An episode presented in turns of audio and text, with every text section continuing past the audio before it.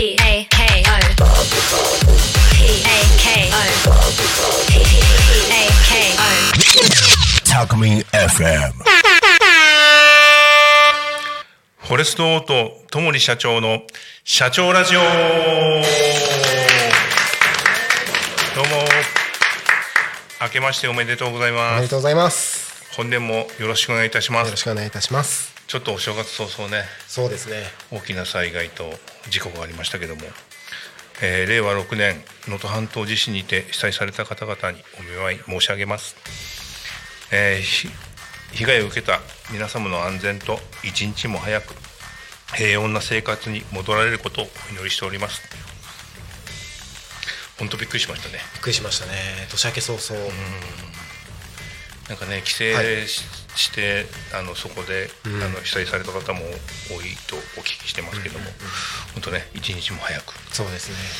あの戻られることをお祈りしております。はい、ということで、えー改めまして全国1000万のフォレストオートマンの皆さんと1万4000のタコ町民の皆さんへ私フォレストオートのともりが自動車自動車業界自動車を取り巻くさまざまな環境など車をいろいろな角度から眺めながら独自の視点で独断と偏見でお話ししたいと思います。ということではい。今日で8回目ですけども8回目。えー、と前回ちょっとね、はいあの電気自動車のそうですね。お話をはいさらっとさせていただいたんですけども、はい。ちょっとその前にですね 今週末、はい。えー、と1月の12、13、14で 幕張メッセで開かれるはい東京オートサロンオートサロン。2024年こちらにフォレストオートまた出店いたしますので。あ。お忙しいタイミングですね。今だいぶ。ちょっとまだ出店車両が出来上がっていないっていうあいやそうなんですか？もうあと数日。うんあの出店者さんどうも一緒だと思うんですけど、あのねえっ、と夏休みの宿題と一緒であ直前で。ケツが決まってるんですけど なかなかエンジンかからないっていううわーありますよね。めっちゃわかります。そんな感じで毎年毎年ヒーヒーこの時期ヒーヒー言ってるんですけども、ちょっとねあの僕去年の夏に体悪くしてあはい。でちょっとねこ今回はお休みしようかなと思ったんですけども、ちょっとまあいろいろ諸事情があってですね、はい出ることになっちゃいまして。より忙しいじゃないですか。なかなかね、あのー応募が毎年多くて、はい出られない出店者さんも多い中、あのちょっと今回お休みしますってあの主催者様にお伝えしたんですけども、はい。まあ、ちょっと出させていただくことになったんで、ななかなか光栄なことなんですよね。でただあの去年一昨年って4台出店してたんですけど、はい。今回ちょっと2台だけというおことで。二台。であのこじんまりとやりたいと思ってるんですけど、ちょっとまだできてないんでね。で東京オートサロンって、えーとはい今回で42回目四十二。42回目なんですよええもう長いですね。長いですね、えー、1983年からだったかな。で最初はあの晴海の、えー、と東京見本市国際見本市会場はい。でやってたんですけども、99年ぐらいから、えー幕張メッセで。やるようになってですねただですね、はい。あのちょっとこういう言い方するとちょっと失礼なのかもしれないですけど、はい。昔はこうちょっと違法改造車の集まりみたいなあ。イメージのイベントで。そうんあのカスタムカーのイベントなんですけども、はい。改造車が集まってくるので、うんうんうん。合法なものもあるんですけども。違法も出店オッケーみたいな感じだったんですか？一応ね現在でもあの違法なっていうかその保安基準に適合してない車も出店はできるんですけども、はい。ちゃんとあの公道走行不可っていう。ああなるほどなるほど。あのきちんと表示すれば OK なんですけども、なるほどあの公道走行可って書いてあって、ど。はい。なおかつ保安基準に不適合だと、うんうん。まあね、毎回初日にはい。国土交通省のお検査官があ 国土交通省の方が来るんですね。見てるんでちょっとこ。こ訂正してもらえますかっていう、へえ。ちゃんとしてるんうんですね。一応今ちゃんとしてるんですよ。でも昔はそうじゃなかったので、はい。違法改造車の集まりというイメージが強くてですねなかなかこう本当に好きな人じゃないといけなかったんですけども、今はもう各自動車メーカーさんがそこで新車を発表するような、うんうん。自動車メーカーさん公認のはい。イベントになってきてるんで、なんかニュースとかでもちょこちょこうんやってますね。いますよね。ただあのいまだにそのちょっと違法なやんちゃな方が集まっちゃったりするんで、はい。会場周辺で検問やってたりもするんですけど。なるほど。まあその辺はねやっぱりちゃんとこういいもの悪いものを分けて、あのきちんと合法ではい。開催するっていうのがやっぱ筋だと思います、でもちろんあのフォレストオーディナンスもちゃんとはい。法に、うんうん。あの合わせてはい。カスタムした車を展示してますので、えーお時間がある方はぜひぜひ。ぜひぜひでここ何年か、えー3年4年ぐらいあの、まあ、ビーチカーシリーズってことでちょっと古い車をカスタムしたのを出してたんですけども、えー、と去年一昨年のはい。第40回の時におその出展した車が、はい。えー軽カーコンパクトカー部門ではい。最優秀賞をいただきまして、おおめでとうございます。ありがとうございます。えー一応そのオートサロンの歴史の中に名を残せたかなとは思ってるんですけども、はい、大変光栄なことでございました。であのもともとそのうちの主力商品である、はい。えー、軽バン系統のリフトアップ車を、えー毎年出してるんですけどもはい。今回はねちょっと原点に帰って、はい。えーリフトアップ車を2台展示しています。原点ですね。今あの上げブームっていうかな、はい。うーんまあ、軽バン軽トラ、軽自動車、はい。それからプリウスなんかもあるしプロボックスなんかもそうなんですけども、はい。まあ、ちょっとこう上げるのが流行ってるんですよね。プリウスとかでも上げるんですか？プリウスでもあるんですよ。すごいなんか変な感じしますね。多分町内でも走ってるの見たことあるんであ本当ですか？これに乗ってる方いらっしゃると思う、へえまあ、そういう上げブームがはい。今、熱いんですよね。昔はみんな車買うと車保単してたんですけど、なんかそっちのイメージがあうんります、はい。今ちょっと上げる方が多くて。へでそのまあ上げのパイオニアとして認知されているフォレストオートなので、ーはい。当時15年前にうんうん。初めて作ったはい。デモカーうんうんがあるんですけども、はい。それなんでちょっと訳あってあのどうしてもこれ売ってくれってお客さんがいらっしゃって、うんうんうん。えー一度売ったんですよね。はい。で10年ぐらい乗っていただいて、2代目のうちのリフトアップカー買っていただいたんで、はい。まあ、うちにまた戻ってきた形で,、そうなんですね、でそれをあの店の裏側にはい。5年ぐらい放置プレイしてたんですけども。あのまあだいぶそのね汚れてきてくたびれてきたのを見て、いや待てよってこの今この揚げブームは、この子から始まったんだよなってふと思いまして。原点に。原点に書いて。でまああの今の揚げブームはこの1台から始まったっていうことで、それをちょっとカスタムして、なかなかこうえなんですか。エモいという 本当に原点が展示されるわけですよね。うん。でその前乗ってたオーナーさんがつけた傷とかへこみはもうそのままで。はい。あの第フォレストオートの第1号車のリフトアップカーってことで。まあ、ストーリー性を持たせて展示させていただこうかなと。でもう一台が今あのテレビ CM でよくやってる、はい。えーデリカミニはい。三菱のデリカミニですね、はい。であれ、あのー前回あの EK クロス EV っていう軽の電気自動車で、電気自動車もリフトアップの時代ってことで、それをうちのリフトアップしてはい。展示したんですけども、はい。えー沢田三菱さんうんうん。沢田三菱の文山社長がですねはい。その電気自動車に乗っていただいた時に、はい。うちのそのサスペンションをはい。めちゃめちゃ気に入ってくださいまして、えで自社の YouTube でも、はい。あのご紹介してくださってるんですけども、ー、なるほどなるほど。うん、でそれ乗った時に、えー、と去年の春だったんですけども、え5月ぐらいにデリカミニっていう新しい車が出るんで、はい。ぜひそれ用にサスペンション作ってくれないかっていうリーダーさんからちょっとオファーをいただいた。なるほど。でそれで、えー、と去年一生懸命作りまして。はい。でそれが出来上がったんでもう一台はデリカミニをちょっとリフトアップして。出そうかなということで。すごいですね。うん。あのービーチカーの時ほど派手さはないんですけども、うんうんうんまああのフォレストらしいカスタムにはなってるかなと思いますんで、皆さんぜひぜひ。会場に足を運んでいただきたいと思います。はい、見どころですね。はい、よろしくお願いします。というわけで、えーっと電気自動車の電気自動車ですね。前回の、はい。はい、お話の続きをしたいと思うんですけども、あのー前回もお話ししたと思うんですけど僕普段あの日産の現行のリーフに乗ってるんですけども実はさっきねあのなるちゃんに、はい。ちょっと隣に乗ってもらってはい。電気自動車ってこんな感じなのよっていうのをあの体験してもらったんですけども初めて乗りました。どどうでした？あのー変な感じです。変な感じです。あのもう率直な感想で言うと僕普段えっ、とあれいつだ、えっと平成19年とかの、はい。えっと日産セレナに乗ってるので、はいはいはい。もう100%エンジン。そうですね。ガソリン車ですもんね。ガソリン車。なのでまず何ですか？音振動がないっはいはい。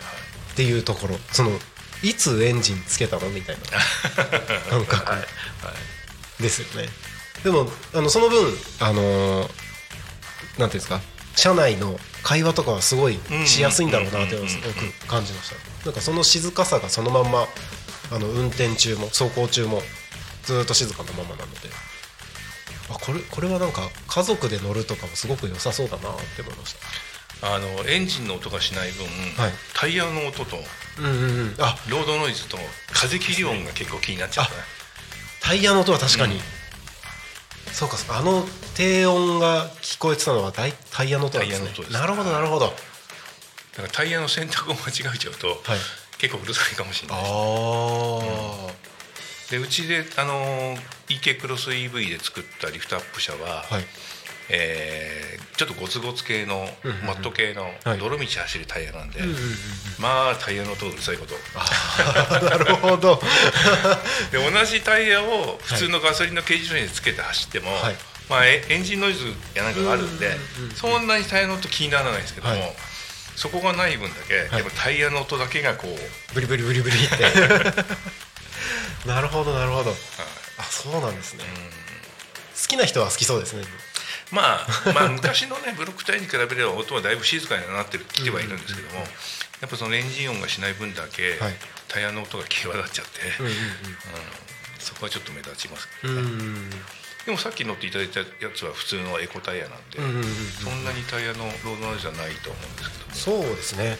なんか基本的には静かだけどなんか外の音聞こえるのなんだろうなとは思ってました、うんあれタイヤの音ですね。なるほどなるほどで、まあ、ちょっといろいろ走行性みたいなところも体感させていただいたんですけどあの加速？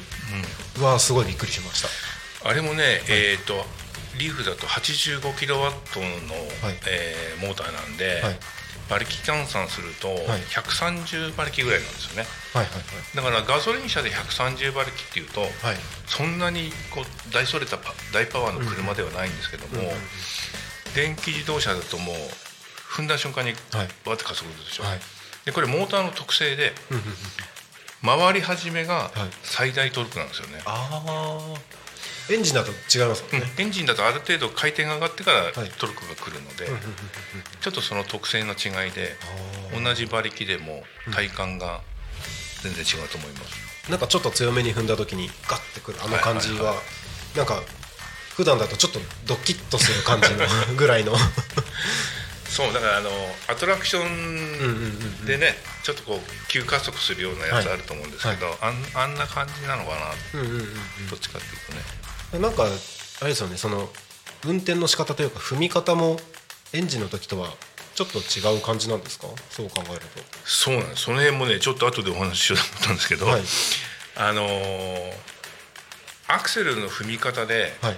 電気の消費量が変わっちゃうんですよね消費量まで変わるんですね、うん。へえ。あのガソリン車の場合は電え燃費っていうんですけど、はい。えー電気自動車の場合は電費っていうんですよ。おおあ電気の。なるほどなるほど。電費っていうんですけど、はい。1キロワットアワーあたり、はい。えー何キロ走るか、お。うん、1キロワットアワーっていう電力量だと、はい。えー1000ワット例えば1000ワットのドライヤーを、まあ、1時間使えるのが1キロワットアワーなんですけど、えー、とうちのリーフだと,、はい。えー、とバッテリーの容量がはい。40キロ、うん、40キロワットアワーか。はい。なんで、うーんとまあそれに対してはい。1キロワットアワーあたり例えば8キロだとはい。8四30で320キロぐらい走れる。計算上はね。その燃費が良ければ良い良いほど、はい。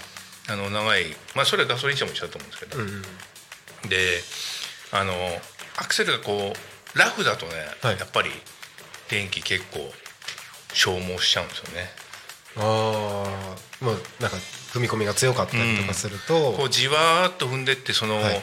えー低速でこう流れに乗ってる時も、はい強く踏んで離して強く踏んで離してじゃなくて、うんうんあの微調整がこう、うんうんうんできるような走り方だと、はい。すごくああ。の燃費が伸びます。うんうんそれからあのーまあ、バッテリー電気なんで、はい。まあ、携帯もそうだと思うんですけど、うんうん冬はねやっぱり弱いんですよ。ああ寒さ。寒寒いと。え夏ってどうなんですか逆に。逆に真夏よりも、はい春先秋口のはい。25度ぐらいの温度の方がはい。い。い気がするね、へえ、まあ、バッテリーですよね。バッテリー。なるほどなるほど、うん。でその気温で 走行距離が変わってくるのと、はい。足の右足の使い方ではい。変わってくる、あとねもう一つ大きい違いが、はい。高低差、高低差？うん、高低差？高低差何の高低差ですか？上り要は、えー、と例えば、はい。ここからうーんと八ヶ岳の清里まで行くとしますよね、はい。行きはほぼほぼ上りなんですずっと、うんうんうんうん。そうですよね、うん。で帰りはほぼほぼはい。下り、上りはね電気食うんですよ。ああパワー使うからってことですか、で上りが続くとはい。燃費が悪くなります、うんうんうん。その代わり下りが続くとはい回生ブレーキがあるのであ同時に充電もするのであなるほど。燃費が伸びるんで、うん、なるほどなるほど、その行き行き先のはい。標高っていうのかな、あ 高さをちょっと計算に入れとくとあはい。あの連結することはないのかなと。面白いですね面白いです。でちょっとゲーム感覚がそうですねしかも電結っていうんですね 電結電結ってね初めて聞きました。電結なんですね。はい、電結なんですよ。電結する方って結構いるんですかね。電結はたまに聞きますね。あ本当ですか、うん。ー。僕は電結するほど遠くに行ったことがないんで、うんうんうん。あのーちょっとまだ経験はないんですけど、ただねえっ、と今度、まあ、電結して、はい。えー牽引で引っ張ってもらうとするじゃないですか。はい。そうするとあの自分でまた回生ブレーキで。あ充電し始めるんですね。ちょっとちょっと充電するらしいんですあよね。面白い。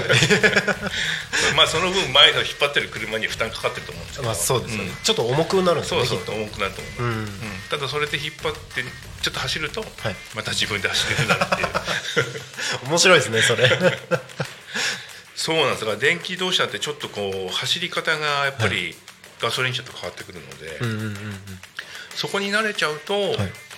そんなにこう困ったことにはならないんじゃないかなって普段乗ってて思いますね。あ。本当ですか。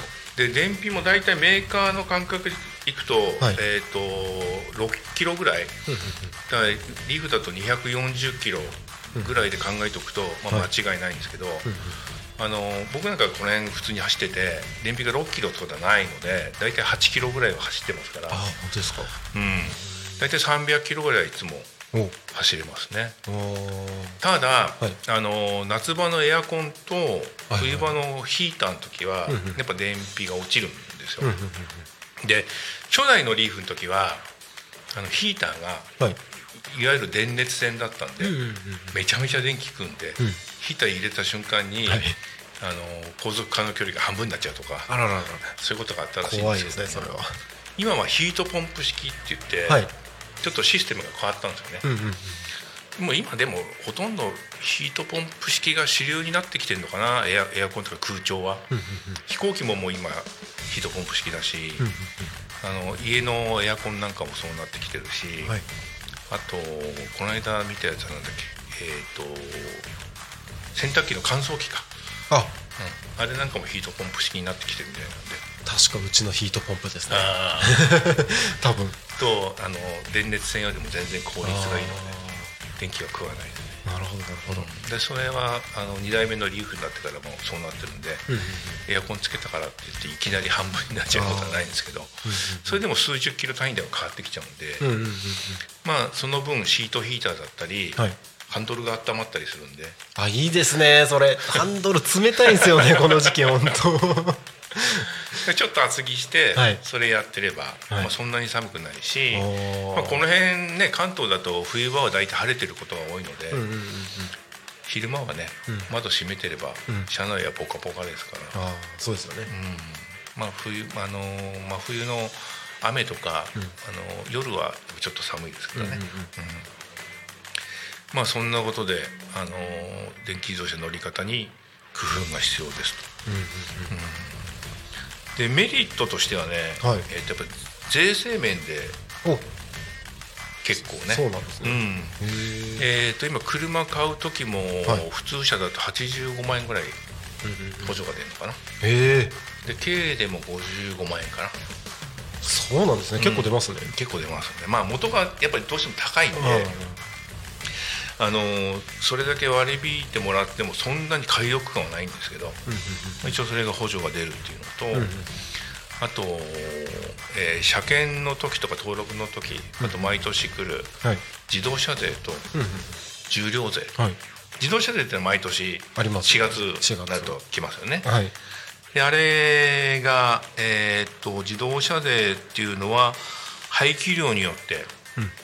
変わってくるんですけど、まあ、排気量と言われても、ね排気？排気量ってはい。エンジンの大きさなんですけど、はい。あのまあ、内燃機関の場合だと、はい。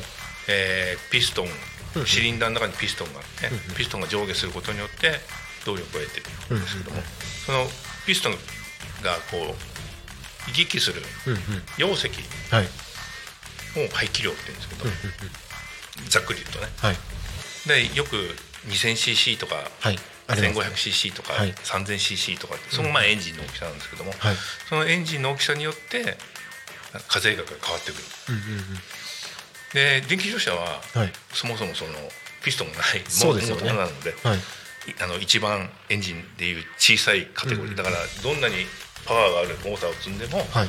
一番安い、あえー、と2万5千円だったかな。あへえ。安いですね。安いですねで車検の時にはい。今度重量税っていうのがあうん。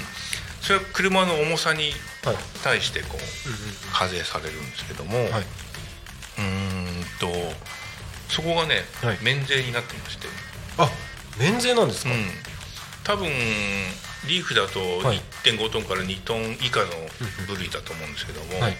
その1回目と2回目の車検ははい。0円なんですよ。へえあ三回目からかかるで3回目からかかるんですけどフルにかかるわけじゃなくてあ。エコカー減税で多分75倍引きだと思うんで。あそれでも安いですね。安いです。ねへえ。1回目2回目ってことは、まあ、最初、えー、と1回目の車検来るまで3年あるじゃないですか。はい。で3年終わって2回目が5年目でしょ？そうですね。5年から2年だから7年間ははい。税金かからない。なるほど。いいですね。だからそう考えると維持費みたいなところで言うとかからないですね。だからさあの前回もお話しした通り、はい。オイル交換必要ないし、そうですよね、うん、プラグの交換いらないし、はい。えーフィルターの交換いらないしはい。もろもろいらないことが多いので。電気代ぐらいですか？電気代と、まあ、あとブレーキフルブレーキ関係はちょっと、あのメンテナンスかかりますけども、あとはワイパーゴムだったり、うんうんうん。うん。それぐらいかな、まあ、タイヤだったり、なんかいろいろが概念が変わる感じしますね。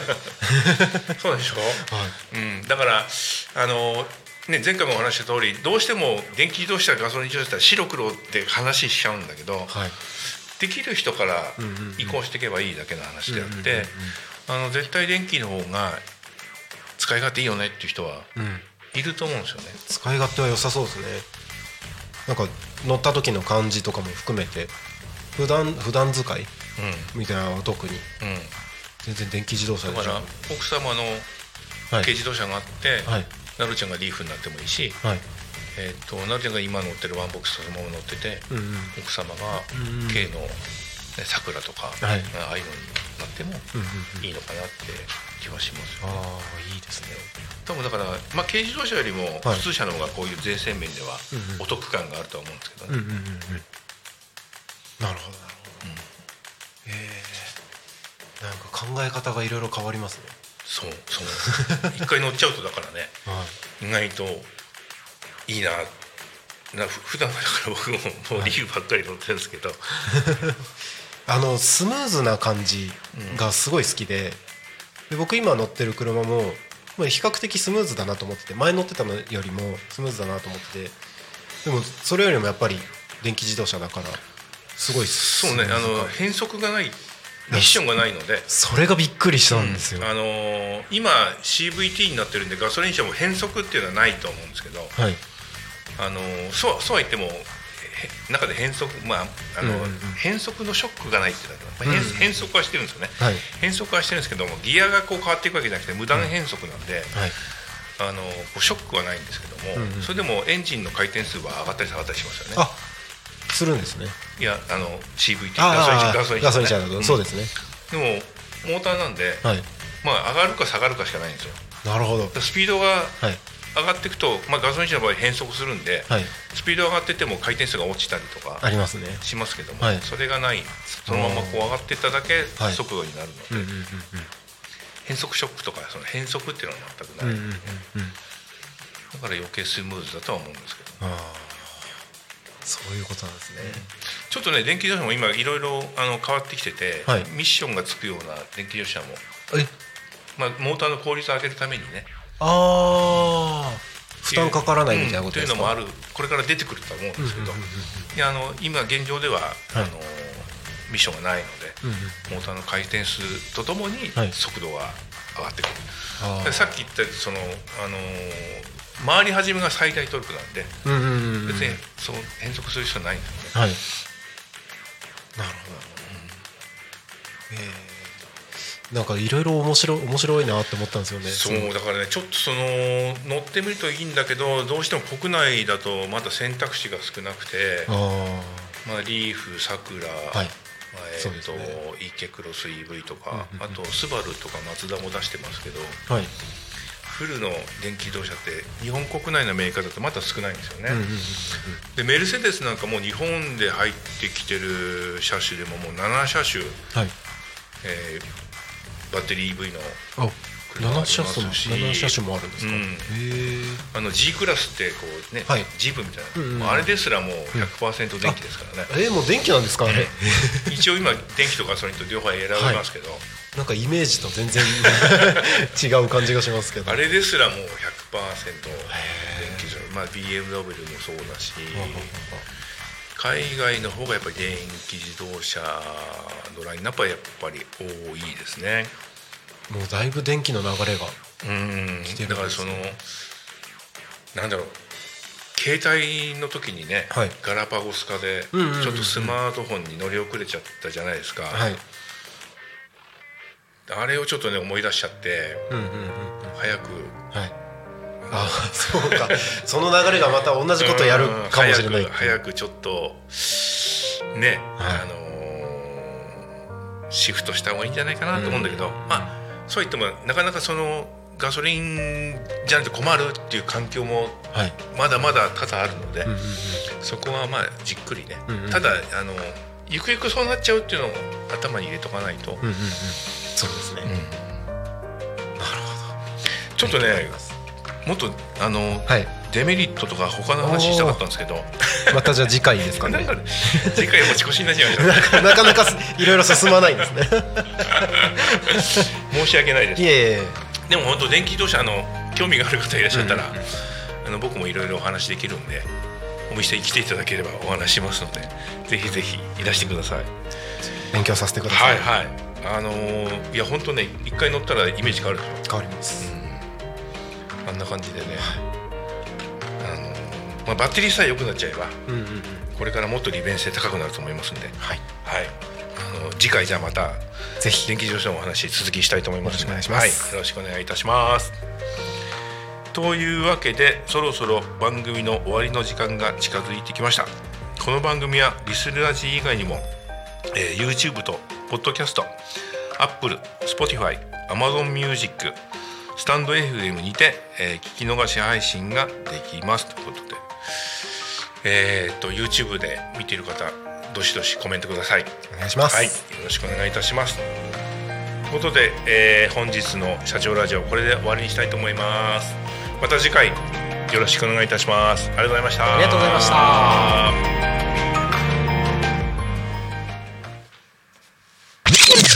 タクミン FM